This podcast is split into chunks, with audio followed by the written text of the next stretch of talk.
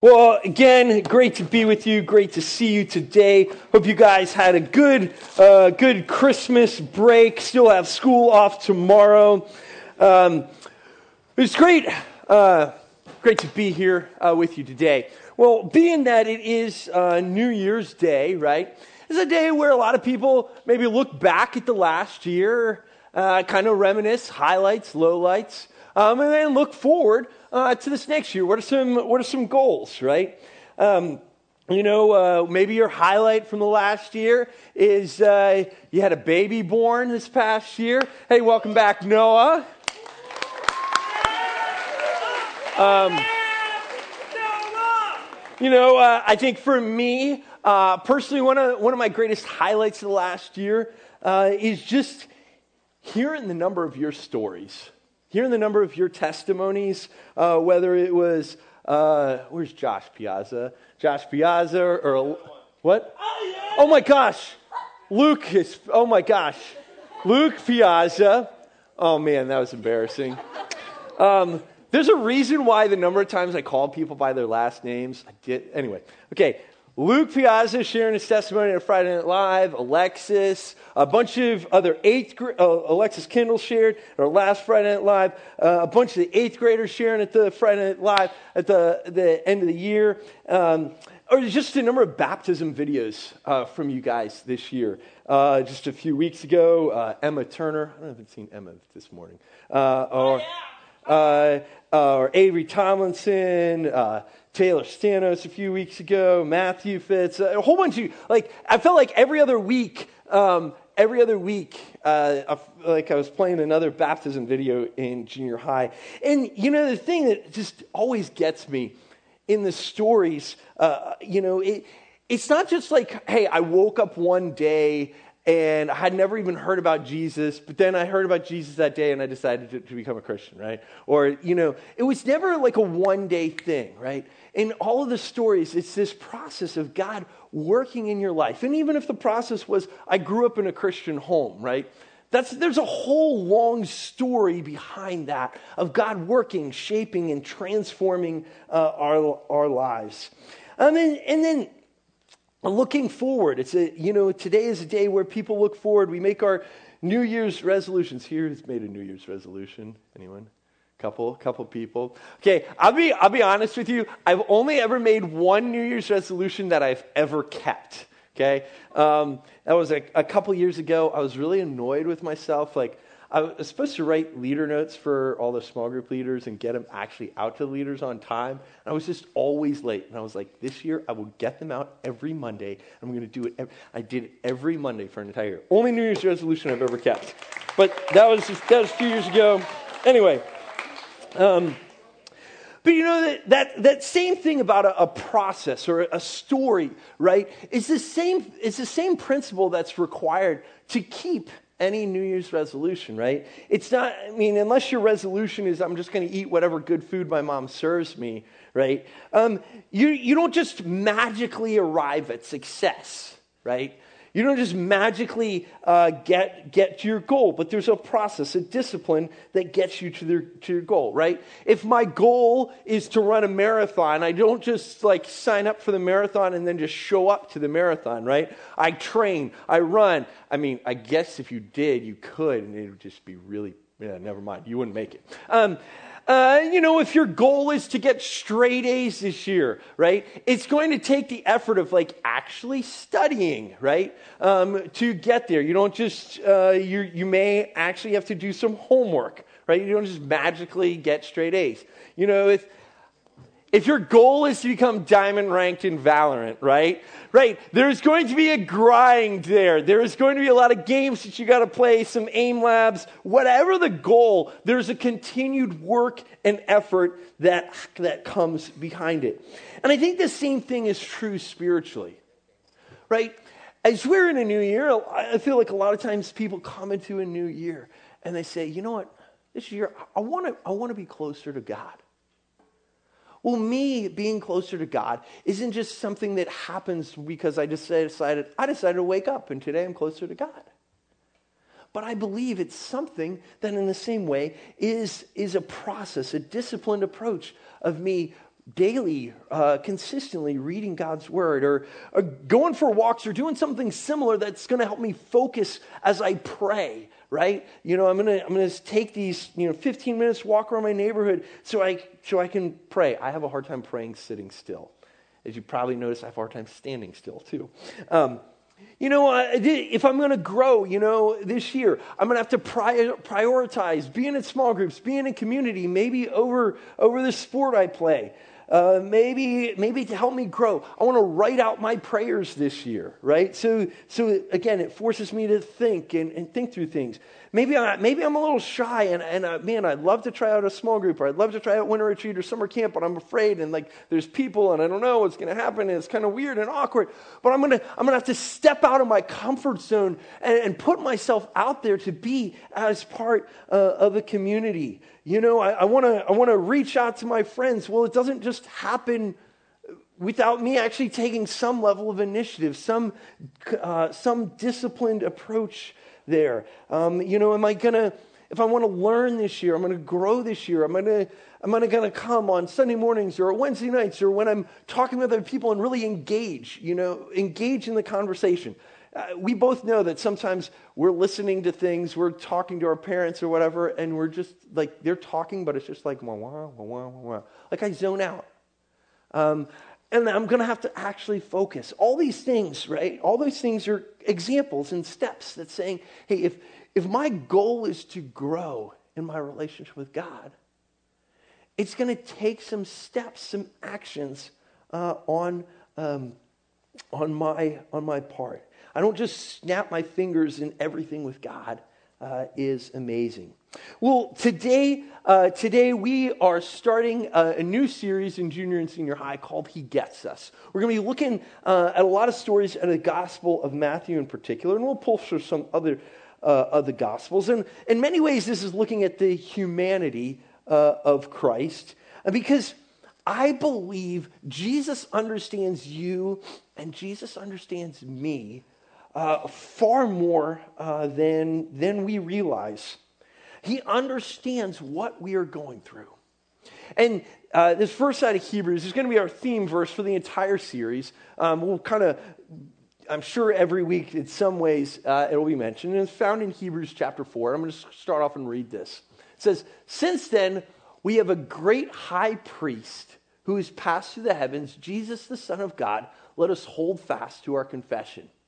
It says here that we have a great high priest. Now, back in, back in their days, what he's referencing here in the, in the temple, in the Jewish culture, right, you couldn't talk directly to God.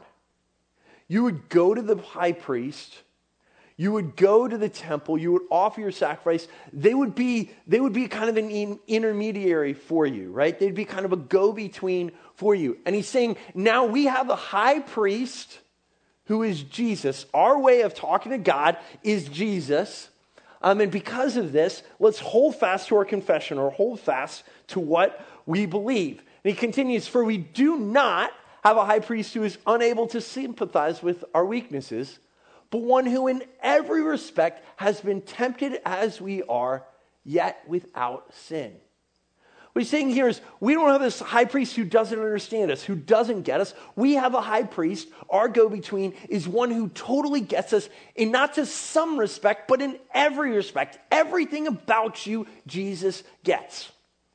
Now, um, a lot of you know I, I go to Haiti a lot. Uh, and we work with a, a, lot of you have been with me to, to Haiti to work with this church school and orphanage there. And the lives of the kids there are very different than the lives you and I are, have experienced, right? Um, whether it's, shoot, they're in, they're in an orphanage, there's, there's just extreme poverty, there's hunger issues. You know, I have never questioned where my next meal is coming from. Never questioned if I'm going to have a roof over my head or any of these sorts of things, right? And there's an element when I go there, I can't relate to what they're going through. I, I try to sympathize as best I can, but I can't really relate to what they're going through. What this verse is saying is God, because Jesus came, lived his life here. He understands everything you and I are going through. And we're going to look at a lot of these different ways that he gets us over the course of this series. And then finally, he says, Let us then with confidence, not just, hey, God, I hope you want them to talk to me, Jesus, but with a confidence, draw near to the throne of grace that we may receive mercy and find grace to help in time of need. Because God totally gets us, He understands us, we can go to Him and we're not going to get the, that's just weird. I don't know. You just got problems, buddy. But someone who really gets us. I know some of the, some of the, um, man, the harder times in my life, talking to someone who has gone through the exact same experiences that I was going through, man, that helped so much. I was like, you get the way that I'm thinking right now. And that's what this passage is saying. I can go to you confidently, God, because you get every emotion and thought and things uh, that I uh, am going through. And um, today, uh, today, as we kind of kick off this series, we're going to talk about how Jesus prepared for ministry. Okay, how he prepared. Uh, what kind of some of those steps in the, excuse me that process that prepared him for ministry is I think it can be really easy for us to think of Jesus day one he was born, how cute, in a manger. We got all the stereotypical Mary and, uh, Mary and uh, Joseph with Jesus in the manger. And then the very next day, he's walking on water and saying, Water, peace, be still. Yo, I can, you know, there's winds and waves. Hey, knock that off. Oh, you're sick. Boom, you're healed. Let's go. Let me give you a little sermon here. Let me tell you a little parable over here. And it was day one, I was a baby. Day two, I can do any miracle I want. Lazarus, rise from the grave. And, and I think it's just, it's really easy for us um, to, to say, well, yeah, he just went from baby to 30 something year old dude doing all these miracles, right? Like, that just happened day one to day two. But I do think there's this process of preparation uh, and, and, that he was going that he was going through, and that's what we are going to look at today. Before we do that, just got you want you to turn to your neighbor, turn to a few people around you, little discussion. What's a goal that you have for 2023? And what steps do you think it will take you for, to achieve that goal? You have two minutes, go. Okay. Um, so just, uh, just as a little bit of review, okay? What did we celebrate last Sunday? Yes, Christmas. Wow, that's amazing. Okay. Um, now, who were the first people to visit Jesus, Mary, and Joseph? Yes the shepherds, okay? Uh, we can read about that in Luke chapter 2. Uh, then uh, the next people that we hear that come and visit Jesus are, okay, wise men, okay? You can read, the, read about that in Matthew chapter 2. Um, and what do the, the magi or wise men do after they leave Jesus? After they leave Jesus, what do they do? Okay, yeah, they go a different way home so they don't uh, they pass by Herod. Uh, and we read this in Matthew, uh, Matthew chapter 2. Uh, we read, Then Herod, when he saw that he had been tricked by the wise man, became furious, and he sent and killed all the male children between uh, in Bethlehem and in all that region who were two years and older or under, according to the time that he had ascertained from the wise men. So um, he goes kills all of them because he's trying, trying to get rid uh, of Jesus. Well, in, in, response to that, or really before this, to make sure that Jesus doesn't die, uh, we read this in Matthew chapter 2, verse 13. It says, Now when the wise men had departed, behold, the angel of the Lord appeared to Joseph in a dream and said, Rise, take the child and his mother, flee to Egypt, and remain there until I tell you, for Herod is about to search for the child to destroy him. And he rose and took the child and his mother by night and departed to Egypt and remained there till the death of Herod. Now, um, uh, Jesus, I, I, think, was likely born, uh, my best guess, or a lot of the scholars' best guess, is about 4 BC. Um, and then Herod dies in about 1 BC. So they flee to Egypt uh, for about uh, three, three, maybe four years. Now, few things I want to I want to just us to stop and think about for a second here about Jesus as an infant. Um, first of all, Jesus was helpless and defenseless. Joseph had to protect him here. Uh, he was a baby that had to be wa- wrapped uh, in swaddling clothes and laid in a manger. Now, this is the God of the universe who, according to John 1 1, says, In the beginning was the Word, and the Word was with God, and the Word was God. And then it talks about in, in John 1 how Jesus created all things. God Himself, who created all things, is now a helpless, defenseless little baby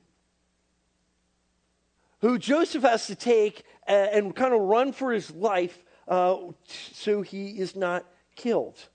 Now, who here, uh, anyone get Lego sets for Christmas? Lego sets? Okay, there we go. Proud, proud, proud. Yeah, there we go. Um, now, here's a, just a silly image from the Brick Testament, right? Here's the Magi giving gold, frankincense, and myrrh to Jesus. I don't know if you ever looked at the Brick Testament. It's silly, silly website. Um, but track with me for a second here, okay? Shh. Okay. I have never thought of my Legos having to protect me. I've never thought of my Legos having to protect me. But here is the God of the universe down in his creation having to be protected by his creation. Because I, I do think the difference between me and my Legos is about the same difference as between me and God. God is that far infinitely greater, smarter, etc., than, than me. And he's entering our world helpless, defenseless. And it, and I'm sure at times you get frustrated feeling like you're treated like a kid, right? Why am I treated like a kid? Parent, you know, mom and dad, why don't you respect me? Why do you treat me like a kid? Why do you treat me like a kid? Jesus here is the God of the universe, and now he has to learn how to walk. He has to learn to be potty trained. He has to learn all these menial, menial things like how to move his arms, right? The one who created all things by speaking is now bound as a little baby, right? He's got to have someone else change his diaper. I mean, how humiliating is that for the God of the universe? Right? I don't know if any of you changed your younger siblings' diapers or changed a lot of kids' diapers, but it's like a humiliating process, and Jesus is like having to deal with that, right? He can't even communicate, right? As a baby, babies, you know, he's like, gotta learn how to speak. He's like, my voice used to create things, and now I can all go goo goo gaga blah blah. Right? That's that's you know, this is kind of where where he was at. I mean, I hope you see kind of the, the frustration that could have been for Jesus, but also how he was going through a phase of preparation. He had to learn all the same things you and I, uh, you and I had to do. He was helpless and defenseless. And second, he had to physically grow up. As I already mentioned, he had to learn to walk, talk. Um, he had to, you know, learn how to run and and uh, you know, it. I mean, just some a lot of like the basic life skills he had to learn how to do, right? I, am hoping most of you here know how to like do your own laundry and things like that. But you know, Jesus had to learn how to like clean up stuff too, right? These are the like like um, part of the preparation steps that set you up for life. Jesus had to do. He didn't go from baby to walking on water in one day. He went through all the steps of preparation very similar to the steps of preparation that you are going through today that set you up for life. Skills like you're doing your laundry or, and all those sorts of things. Cooking, he had to learn those uh, skills. And again, talk about humility.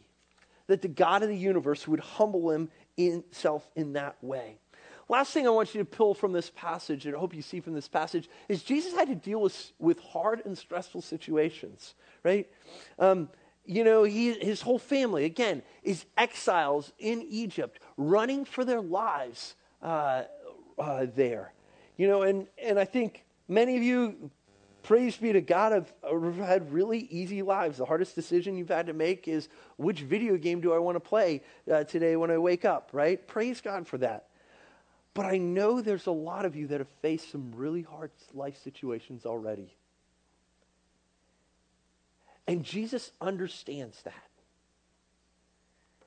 He's not like, oh, well, sucks for you. He's like, I get that. I understand what's going on.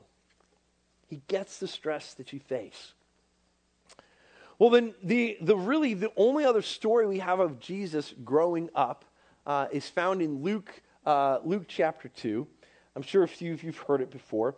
And uh, we read this starting in Luke 2, verses 40, 41 and 42. It says, Now his parents went up to Jerusalem every year at the feast of the Passover, and when he was 12 years old, they went up according to the custom. How many of you here are 12 years old? 12 year olds, raise your hand. Okay, okay. If you're a number, okay? 12 years old, right? Um, that's how old Jesus is uh, at this time. Now, there are three feasts a year where all the Jewish people were supposed to kind of go up from wherever they were in Israel, uh, make the trek, uh, and go to Jerusalem. Okay? And this is no different than a lot of us today. Like, we gather together as a family at Thanksgiving and Christmas and throw in one holiday, Fourth of July, right? We gather together as family there. Uh, and that's what, that's what they were supposed to do to worship the Lord, uh, worship the Lord together. And now everyone was, everyone was doing it, the whole town. Uh, Jesus was in Nazareth, probably the whole town in Nazareth, a couple hundred people, would all kind of caravan and walk uh, together uh, to Jerusalem, a couple days' journey. Okay? Now, when, it, when the feast ended, as they were returning, the boy Jesus stayed behind in Jerusalem, and his parents did not know it. But supposing him to be in the group, they went a day's journey. But when they began to search for him among their relatives, uh, but then they began to search for him among their relatives and acquaintances. So, what happens? Again, probably a group of three, four hundred people are all returning back, uh, back uh, to uh, from Jerusalem to Nazareth, right? And Mary and Joseph were like, oh, you know, they have some other kids by now too, and they're like, oh, we got the other ones. I'm sure Jesus is hanging out with cousin cousin Philip back there. I don't know what kid his cousin is. Whatever. Like, I'm sure he's just hanging out with his cousins back there. Yeah, yeah, we're just going to start walking, right? And they get to, to, to camp that night uh, and uh, going to get them some food. And they're like, hey, have you seen Jesus? I thought you had. I thought Jesus was you. I, I thought Jesus was with you. What are you talking about? And they uh, are kind of freaking out. Um, and when they did not find him, they returned to Jerusalem searching him. After three days, they found him in the temple, sitting among the teachers. And look at what he's doing listening to them and asking them questions. Now, Jesus isn't sitting there in the temple telling all the, all the religious leaders, hey, let me explain everything to you. He is listening, the God of the universe, listening, asking questions, not telling them things. You know, I think here, Jesus, Jesus is going to school. Just like you, uh, you guys are, are in school, Jesus is in, uh, in school. Um, and and like, there's got to be part of me that's like, Jesus is sitting there, like, listening, asking questions. And he's like, I created these people, and yet I'm still trying to learn from them. Again, think of his humility there. I know you've sat in your class, if you're anything like me, you're listening to your teacher and like, this teacher's clueless. This teacher's dumb. Why am I learning this? This is pointless. Here, Jesus, the one who created all things, is still sitting, listening, learning, and asking questions. He gets uh, what, uh, what we are going through. I mean, uh, this, this next verse, I don't feel like this verse really does justice to what I think happened here. When his parents saw him, they were astonished, and his mother said to him, Son, why have you treated us so? Behold, your father and I have been searching for you in great distress. I feel like I read this verse in kind of that monotone, monotone voice, and you're like, oh, yeah, Mary just saw, she finally saw Jesus, and was like, hey, why have you treated us this way? Now, I don't know if any of your parents ever kind of go into like the mom flip out mode, right? But I'm willing to bet Mary was, I mean, in great distress, was probably more like, oh my gosh, Jesus, it's so good to see you. Where have you been? Well, your dad and I have been like stressed out and like we're pulling out our hair now. That's why your dad's trying to pull out. Where have you been? Oh, we're so worried. We're so worried for you. And then, my, like, you know, being a good mom, she's probably like, oh, oh it's so good to see you. Oh, you, scared me. I'm so, so worried. Right? She was probably in like total, total like mom, like freak out mode. Um, and she's, she's, I mean, stressed stressed, worried.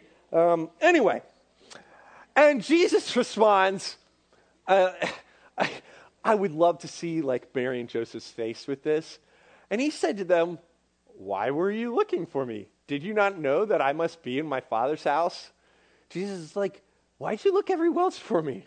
Did you know? Like, I'd be right here. Like, this is what I enjoy doing. Why are you freaking out, mom? Seriously, you're embarrassing me.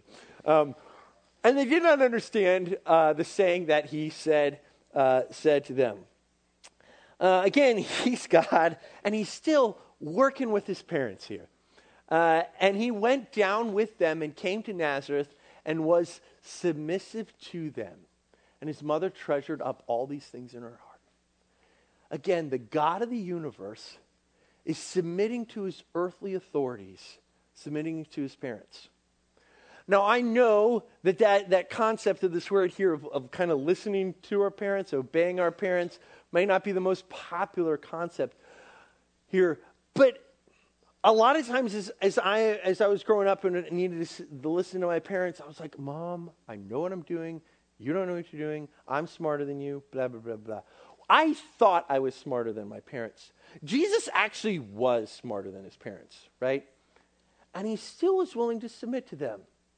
And I'm willing to bet you are not smarter than your parents in most of the things you think you are. But even though Jesus was, he still submitted to them. He gets what you are going through. And finally, you read this, and Jesus increased in wisdom and stature and favor with God and man. Jesus knew he was in this process of growing, developing, um, uh, growing in his, again, in his wisdom, growing in his stature physically, getting taller and, and stronger, and in favor with God and man, and in his way to relate to other, uh, other people. And,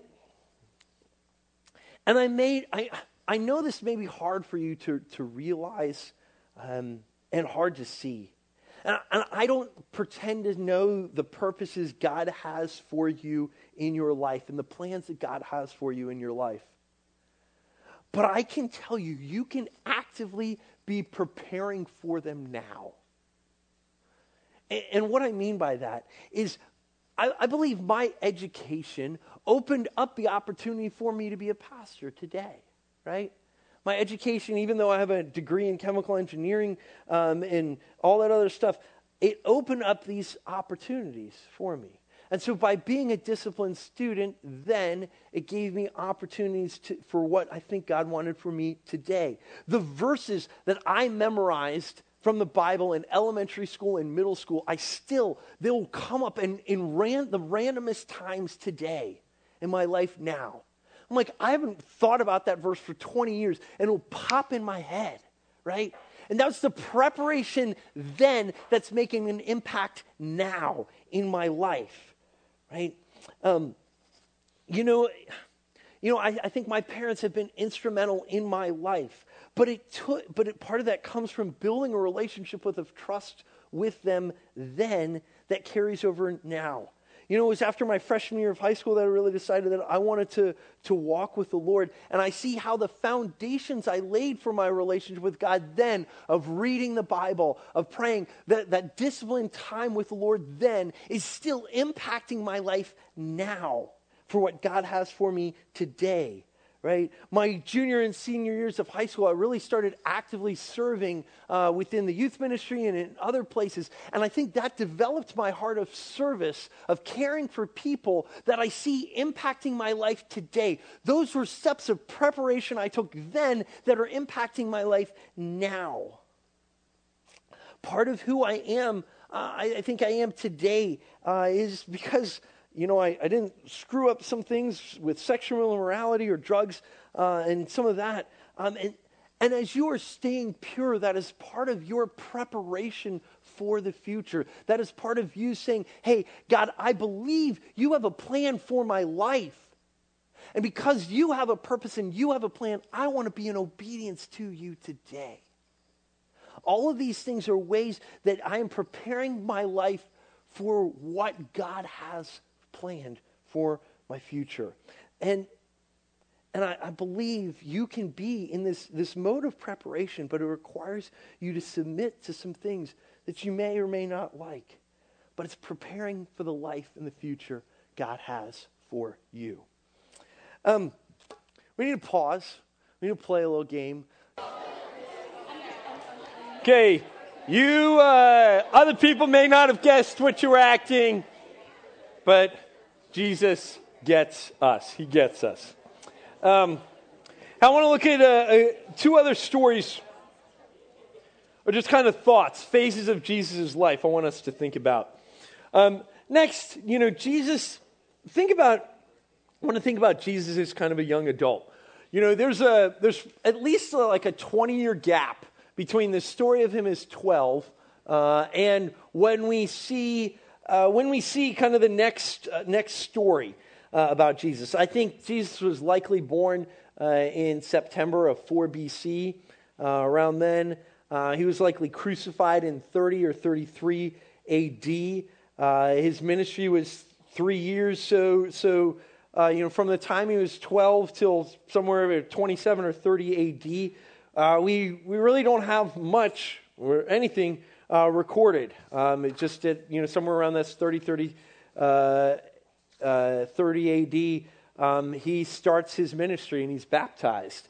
Um, we read this in, in Luke, 20, uh, Luke 3 23. It says, Jesus, when he began his ministry, was about 30 years of age, being the son, as it was supposed, of Joseph, the son of Heli, and gives his genealogy, right? So He's now about 30, uh, 30 years old. Um, and, and again, um, you know, there's just, there's this 18 year gap. What is going on? Well, a few things that, uh, that we can infer kind of think about uh, from this, this time.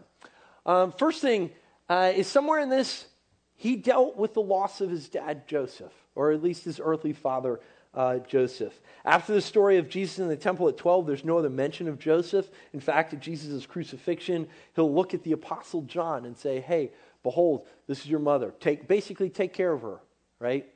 Um, because, you know, he would be the, the oldest male in his family. Um, and he's, he's saying, Hey, take, uh, take care of her. He talk about hard times, loss, pain. Jesus, as he was growing up, as a young adult, he had to deal with these things. He had to deal with loss and pain. It wasn't, again, it wasn't just, hey, baby Jesus walked, then walking on water uh, the next day. Um, also, Jesus had at least three younger brothers and younger sisters, um, and they mocked him. You know, I, um, I, you know, we read this in, in John seven or John seven. There's kind of this feast, and his younger and his younger brothers are kind of goading him on, like, why aren't you do your miracles there? Are you really the are you really the Son of God? They're kind of just looking at him and just kind of mocking him. And we read this, um, and it says, "For even his brothers did, for not even his brothers believed him." Right? They're like, "We don't, we don't believe you." Um, Jesus gets your annoying younger siblings who know how to troll you, right? I mean, I, I got to admit it. I'm a younger sibling. I trolled my older siblings. Probably why my probably why I troll my kids, right? You know, um, you know, the, like he gets that sort of stuff, right? He he returns to his hometown in Matthew 13. And we read this. And when Jesus had finished these parables, he went away from there, and coming to his hometown of Na- in Nazareth, he taught them in their synagogue. So they were astonished, and they said, "Where did this man get this wisdom and these mighty works?" They're like, "Who who are you? What is like?" This is just weird. What? who are you? They're not like, oh yeah, we've seen your life for the last 30 years, and hey, yeah, we believe you. They're like, who are you? What is this? Right? Is this not the carpenter's son? Oh my gosh. He's just a carpenter's son. He's a manual laborer. Why are you what, are you, what are you doing here? Is not his mother Mary and not his brothers James and Joseph and Simon and jo- Judas? Excuse me, four brothers. Um, uh, and, and a lot of these sisters with us. Where did he get all these things? Right? They're, they're looking at him like, this doesn't make any sense. We know this guy. He's kind of like one of the losers of the town. Why, are we, why would we listen to him? And it says, and they took offense at him. Jesus said to them, A prophet is not without honor except in his hometown, in his own household.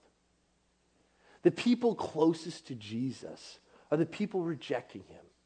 The people, you know, he'll go to other towns and do miracles. You know, he goes to Samaria, right? And the whole town is like, oh, this is the Messiah. He goes to his own hometown, the people who've known him his whole life, and they're like, you're a loser. Get out of here. Jesus was rejected by those close to him. And finally, here we see that Jesus, Jesus had to provide for his family. During this period of time, um, his dad was a carpenter, so most likely um, he, you know, kind of followed his dad in that. He had to spend time during the, you know, from 12 to, to 30, just probably making things out of wood, right? He spent a time doing a job. It's, it's not just uh, like, hey, I went to school and then I do miracles. You know, and then, you know, I can't tell you how valuable I believe my time was working as an engineer before I started working here uh, at RBC. Lee will talk a lot about the, the value he got out of his time working at Liberty on Liberty grounds. Some things like that just prepare you uh, for what God has for you.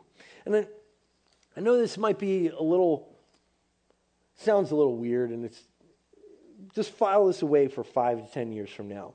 Um, you know, when I was graduating from Virginia Tech, there's a lot of ideas that I had about, man, how I, I need to go and do something big for God right now. I got to go do all this. And I remember talking to Bob Schull at the time, and I was like, Bob, what about this and that, blah, blah, and you know, and Bob Bob counseled me then, and it was some of the some of the wisest counsel I got. He was like, Aaron, you know what? In many ways, your 20s are your throwaway years. And not throw away in the sense that that it doesn't, you know, you just do whatever you want in there. But he said, it doesn't matter as much what you do as who you are becoming and the character you develop in that time. You know, and as I talk to a ton of our, our different missionaries and other people um, that, that I, have seen, um, and, and, and different people that are successful in a lot of different careers, right? And they'll always uh, talk about times of preparation that God had for them, right? Uh, and, and, you know, like our, our, missionaries, I think of like the Fioris in, in Milan, Italy, right? If you talk to Sam Fiore, he'll be like, yeah, my first 20 years as a missionary here in Milan were really just preparation for what God had for me next. Like, it's years of, of preparation and work and pre- like, uh, developing these relationships, learning the language skills in order for the ministry to, to, really, uh, to really explode, right? You look at, um, you know, Pastor Minner, and he started Reston Bible Church, right?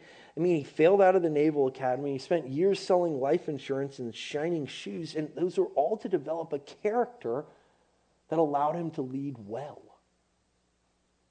God cares more right now where you're at about developing your character and who you are when no one's looking than he does about what you can do for him. God is always about developing our character. And one of the best practical ways that you can prepare for what God has for you in your future is developing that character. Saying, I want to be someone of integrity, of who I am when people, when, when no one else is around. I want to act that same way regardless of who's watching. Last, uh, last qu- quick story uh, we're look at is Jesus' baptism. Uh, if you look at the Gospel of Matthew, it goes from the, the wise men coming. The very next story is the baptism. Mark and John's account, both, both those Gospels start with the baptism of Jesus. Luke goes shepherds, then he's 12 years old, then the baptism. Um, and then right after the baptism, he's, he's tempted. Um, and then, uh, then he's going to call his disciples and do ministry, miracles and kind of really start his formal three years uh, of ministry. And this is a big preparation step We're going to look at his uh, temptation in, in, in, coming weeks. Um, but this is kind of like one of the last preparation steps before he launches his formal ministry. And John the Baptist has been preaching, hey, the Messiah is coming, the Messiah is coming. He's saying, repent, get ready, uh, for the Messiah is coming. And we read this uh, in Matthew chapter 3. Then Jesus came from Galilee to the Jordan, to the Jordan to John to be baptized by him. John would have, uh, would have prevented him saying, I need to be baptized by you, and you come to me? John, John is basically like, whoa, whoa, whoa, this is the other way around. Jesus, you baptize me, not, not me, uh, not me baptize uh, you. This is all kind of weird. I don't, I don't like it. You know, John recognized that Jesus is the Messiah, and he says, You have a higher rank. You should baptize me, not me uh, baptize you. But Jesus persists and answered, and it says Jesus answered him, Let it be so now, for thus it is fitting for us to fulfill all righteousness. Then he consented. Jesus is basically, no, no, no, this is the way uh, this, this is supposed to happen.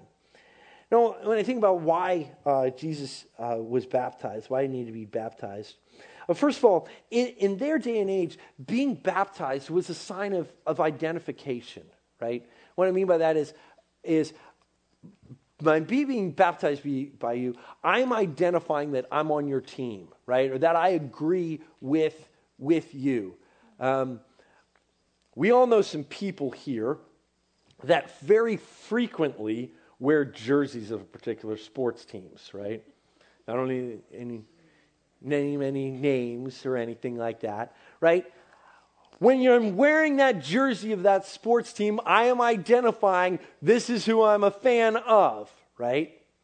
Um, I'm a fan. I'm on, I'm on. I'm on this team, right? And and two of those people have a particular game later today between their teams. Um, the Ravens are playing the Steelers today. Oh yeah yeah, whatever. Um, but it's a sign of your allegiance, right? And then in the same way, baptism in Jesus' day is a sign of who, who you believe uh, in. And so by being baptized, Jesus is affirming John's ministry and John's message. And that, that message was that, hey, repent for the Messiah is coming, right? But also, baptism is a big sign of submission, right? And it's this huge pattern we're seeing throughout Jesus' preparation. He's always willing to submit. He's not like, hey, it's all about me. But notice he's saying it's, it's, it's to fulfill all righteousness. This is fitting or this is right. And so uh, finally we read, um, and when Jesus was baptized, immediately he went up uh, from the water, and behold, the heavens were opened to him, and he saw the Spirit of God descending like a dove, coming to rest on him. And behold, a voice from heaven said, This is my beloved Son, with whom I'm well pleased. Uh, so he comes up from the water, boom, um, and and there's this again. There's this this voice from God. I am curious, kind of how that voice sounded. If it was like, "Oh, you know, this is my beloved son," or like he's got if God has a deep voice or whatnot. Um, but it's affirming him, right?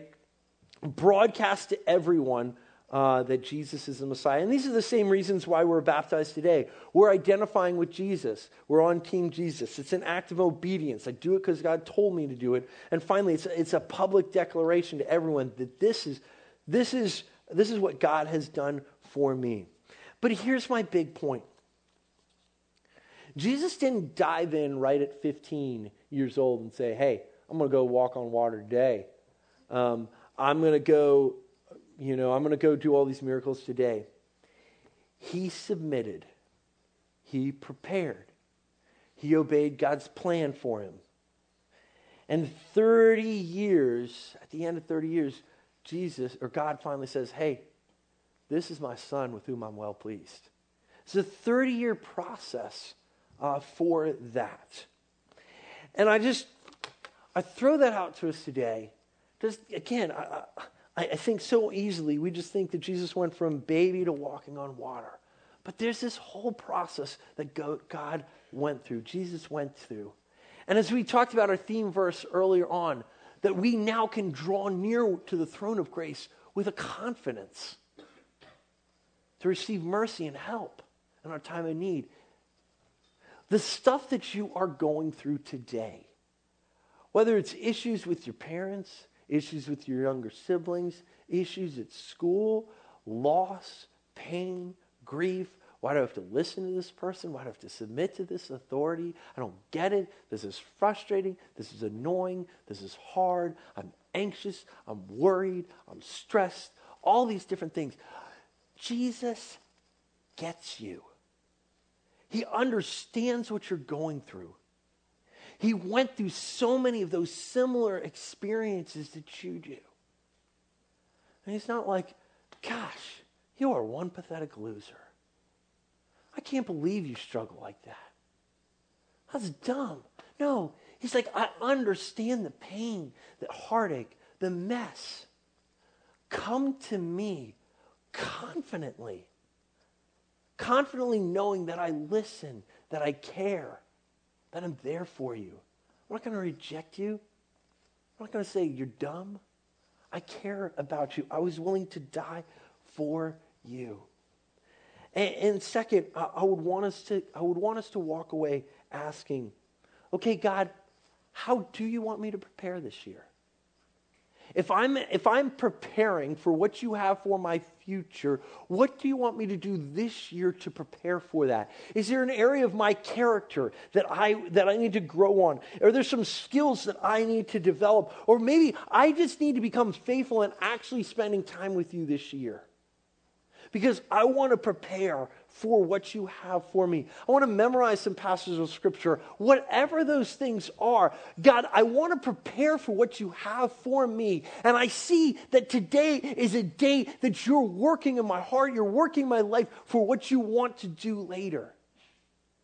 And I'm willing to submit to that. I'm willing to submit to that process to honor, to glorify, and worship you because I think you have a plan and I think you have a purpose for me. And that's my prayer for us today that we would approach God with confidence and then we'd say, God, how do you want to prepare me? Now, um, over the next uh, several weeks, again, we're going to be we're going to be going through this series, looking at the gospel, uh, a lot of the Gospel of Matthew, to help you, just kind of give you some ideas. Nothing, uh, nothing required. Uh, as you are handing out uh, handing out. As you were walking out today, um, uh, Christina has for you two things of, or one and a half things of coolness and awesomeness. Um, first of all, there's a, and a lot of these will be up on our website. Um, so, one, there's a little card, okay, what she's holding in her hand, kind of a half sheet that says, hey, this is what we would encourage you to read uh, each week. And these will also be uh, up on uh, all the social media stuff if you go on uh, and on RBC's website. And there's also a little devotional that uh, Christina's writing uh, each week um, that kind of goes through some, some ideas of uh, kind of some context and some backstory for the, for the passages that we'll look at each week, or just really walking us through, through Matthew. These aren't required, but if you're like, hey, you know what? Today I'm like, I, I do know I want to be more consistent in reading God's Word. Um, this is a resource tool that we have for you. Uh, if you put up my next slide for me, uh, there should be two questions. Uh, nope, that one. Two questions. Turn to the person next to you. You got two minutes. Answer these questions, and then I will dismiss you. Thank you. Okay, I'm going to pray for us, and then you all are dismissed. God in heaven, I thank you for just a, another beautiful day that you blessed us with. It is absolutely gorgeous outside, and this is a testimony of your goodness towards us, Lord. And God, as, as we are entering a new year, Lord, God, I, I pray that we would know this year in deeper ways your rich presence with us, Lord. I pray that we would know that you aren't some distant, far off God, but you are a God who is real, who is active, who is with us, who cares about us, who loves us. Um, God, I, I just I pray that we would know you in richer uh, and deeper ways uh, this year, Lord. I pray that we, in whatever pain, mess, issues, struggles we're going through, that, that we would know that you are an approachable God who delights in our prayers, who delights to talk to us, Lord. And I pray that we would draw near to you confidently, Lord. And God, I, I, I pray um, that we would see kind of where we are today as a preparation, Lord. We don't know what you have for our future, but we know uh, that you want to develop and grow our character. And you know, we know that you have plans for us, Lord, and we want to be in step uh, with that, Lord. So, God, help us to honor, glorify, and worship you this year, Lord. God, may this year be one uh, where we can look back at the end. I mean, even if we have to deal with a lot of heartache, pain, and mess, Lord, that we would know that you're still good, that you're God, and that you are worthy to be praised. We love you, God. We're grateful for you. In your son's name we pray. Amen.